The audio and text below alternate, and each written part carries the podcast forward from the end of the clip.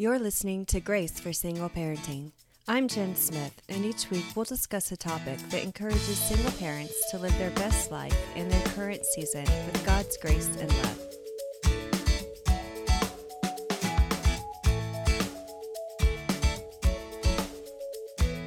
Today we're going to talk about how to help your child through your divorce. Questioning if your divorce will affect your children isn't really up for debate. Ask any expert or any child of divorce, and they're going to tell you that yes, it does. But for many of us, that ship's already sailed. We're already divorced or we're separated. Or maybe you're well on your way. You strive for a better life opposed to the age old staying married for the kids, which many experts believe is no better than divorce anyway. So, really, we're here with the question how can we create the best environment for our children? And how can we help our child through divorce? As a divorced mom of two myself and a child of divorce, I've experienced and been the recipient of both positive and negative parenting after a divorce. So, I've got some tips for you today that we'll talk through about how to help your child through divorce.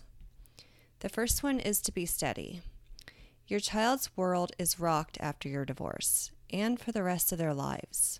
When you start to feel overwhelmed or sorry for yourself, you'll need to stop and consider from your child's point of view what they're dealing with and what they're going to deal with from now on. It starts out being shuttled from house to house then they're going to have to learn to manage their schedule at a much earlier age than other children. They become more responsible by remembering clothing items or favorite items between houses. They adjust to another home or possibly accommodate to less or no time to another parent. They learn to adapt to new people in intimate settings like step parents, step siblings, maybe new boyfriends and girlfriends down the line. As they get older, they have to manage conflict between two families with holiday gatherings and weddings. They're always aware of what they say about either parent in front of the other. They learn to become hyper conscious of family dynamics for the rest of their lives. And as you're going through a laundry list of your own emotions, when you're with your children, your number one priority is to appear as emotionally stable as possible. You want to become the rock they can lean on. And there's a few ways to do this. First of all, is no matter what you're going through emotionally, do not lie around and cry in front of your child. Don't make your child parent or comfort you. They have enormous feelings right now and they can't deal with yours. Secondly, your child should not be your sounding board for inappropriate conversations about your intimate feelings about your past relationship. If you find yourself talking to your child as a friend or therapist, just apologize to your child, stop, and find someone who can handle your emotions objectively. Don't say anything negative about their other parent. And your child does not need to know the details of the divorce, the child support payments or lack thereof, custody hearings. If your child asks you, just state the facts as simply as possible. And for them, the facts, what they need to know is nothing about the divorce. They need to know that you love them, and how they are affected, which for them means their schedule. They want to know when they see each parent and which house they'll be at when. That's pretty much all they need to know. And if any of these are too hard for you, then you should reach out to a friend or family member to discuss your situation or consider counseling. Secondly, your child needs a stable environment. Divorce is a huge life event for anyone, and avoiding any other stressful life events for your kids for over which you have control over is crucial during this time. Often we hear that children are resilient, and we throw that quote around as an excuse to let go of our guilt of the consequences of our decisions. And I wouldn't say children are resilient so much as they survive just as we all do. They're experiencing the divorce of their parents, and it's as heartbreaking to them as it might be to you. That's enough change for as long as you can contain it. So think about what other changes might be happening in their lives and what you can limit such as keeping your child in their original home. And that's not always possible, but it's ideal. So, regardless if you're the one awarded primary or resident caregiver, if your child can keep their bedroom and home before the divorce, it'll be one less change for them to adapt to. If both parents move out of the child's home, which is sometimes unavoidable, consider what else can stay the same. The goal is to minimize outside change as much as possible. Think about their school or daycare. Even this even if it means additional driving time for you or applying for out of school or out of district admission for a short time. After a few years after things have calmed down a little bit, then you can consider the move. What about their friends? Minimize the number of friends they'll have to say goodbye to. If you move houses and they have neighborhood friends, work to see how to keep those relationships alive for them. What about their pets? If your child has a beloved pet, it can brief, bring him or her so much comfort during this time. Find ways your child can keep their pet or bring their pet between houses. Consider if you're moving into an apartment, can you find an apartment that allows pets so they don't also have to give up their pet? What about extended family? If your child has a grandparent, aunt, or uncle they're especially close to, find ways to let them spend extra time with them during the transition. What about their in laws? This can be tricky, but regardless of your relationship with your ex or your child's relationship with their other parent, does your child have a good relationship with your in laws? Is there anything you can do to encourage the bond? If they have a close relationship with their grandparents, for example, and the divorce is going to separate them more frequently. See if you can use your ex in laws for babysitting, putting your differences aside. Time's going to help with this if it's difficult at the beginning, but remembering the focus is your children can help as well. Thirdly, give your child room. Your kids will be upset after a divorce and maybe even angry at you. Go ahead and let them feel all the emotions. Let them pull away from you a bit and be mad at you or the world or even God. This time, they need to feel all their big feelings and not have someone tell them that their feelings are too big or aren't correct or they shouldn't be mad at so and so. Right now, your children's need their feelings validated. Consider counseling for your kids. Often, the list of when to send your child through therapy includes all the normal reactions children of divorce go through.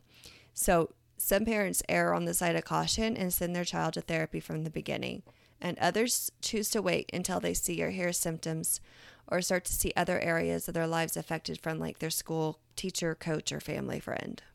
Next, affirm your children. All children need declarations of their parents' love daily, but a child of divorce especially needs this when their world is splitting in two.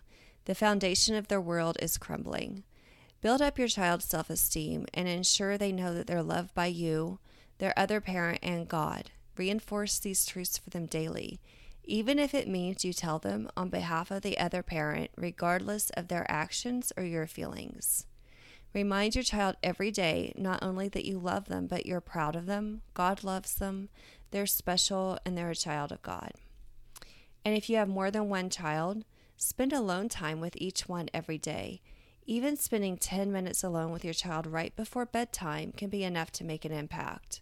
This acknowledgement will do wonders for your child and creates a peaceful bedtime routine for them. And boundaries. You're going to be exhausted with all the responsibilities of being a single parent, and most likely feel sorry for yourself or even guilty for putting your child in this situation. But this still isn't the time to shower your child with gifts or give in to their every demand. Some children will deal with the stress in unhealthy ways and take advantage of your lowered defenses, especially older children. So it's crucial to keep your boundaries healthy now more than ever. Although earlier I talked about allowing your child to express their emotions, you can't let your child call you names or abuse you or any of your established family values. When transitioning from a two parent to a one parent home and switching between two houses, there's going to be new routines for your child to learn from, which means growing pains for everybody is going to be involved. Sometimes that can lead to separation anxiety, which could be new to you or your child, or maybe you thought you had them re- resolved and they're going to resurface. So, this isn't necessarily cause for alarm your child most likely is uncomfortable with a new home and is just afraid to be separated from you, especially after your, his parents have been separated. All of these changes can scare young children. However, standing firm and establishing your child's new routine and time spent with both parents from the onset is in everyone's best interest. Of course, this assumes that safe living standards and you're following the court ordered or agreed upon custody schedule. I know I went through this with my child, and she absolutely refused to go to the other parent's house and would cry and scream. I knew, though, that everything was okay and that there was no harm for her waiting for her on the other side. She was just afraid to leave me. And as hard as it was, I did stand firm and I did not give in to her crying because I knew later it would become more difficult if I gave in to her from the beginning. Especially as they get older, their demands are going to become more intelligent reasons for not wanting to spend time at the other parent's house. And I knew it was important for her to build that bond with her dad at a young age and to get comfortable at his new house when she was young. And I also had a lot of problems with her going to school when she was five or six. She did not want to be separated from me and go to school. And just being consistent and firm, as difficult as it was on both of us, is what eventually just allowed us to get through that time. And the same can go for illness, and it'll be difficult when your child becomes ill or hurt to send them to their other parent's house. Especially if you have always been the primary caregiver, you'll want your child to stay with you when they're sick, regardless of whose house it's they should be at or whatever. But again, establishing those boundaries early will show your child or children that both parents love them and both parents can take care of them. Otherwise, if you insist that for every illness or hurt, or every time your child cries or begs, that you'll give in to them, you're going to show your children that you're the only one who cares for them and make the other parent powerless. And that's really not a game you're going to want to get into.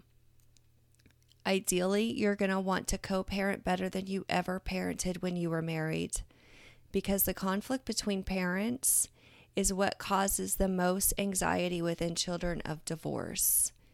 As much as possible, your goal is to help the other parent be a successful parent as well. And that can be very hard for a lot of parents who are divorced because most likely you're not getting along. But remember to do this for your child. You're not doing this for your ex. Taking all of these thoughts into mind, how do you minimize the effects of divorce on your child? And sometimes we just swallow words we want to say. We smile when we want to cry. We cherish the moments with our children when we have them more than we ever did before. And part of that is because we don't have them as much as we did. And although you may feel like that's sad, it'll actually, as you go on, it actually becomes a more precious time together. And you'll also have to trust that it will get easier. And maybe most importantly, don't neglect your own self care. Truly, in order to care for another human who is hurting and in deep hurt, you must be taking care of yourself. If that means getting professional help, reaching out to your church or to other friends, then you must do it. Your first year or two is going to be a roller coaster. You'll think you have one thing down, and then it's going to pop up again later.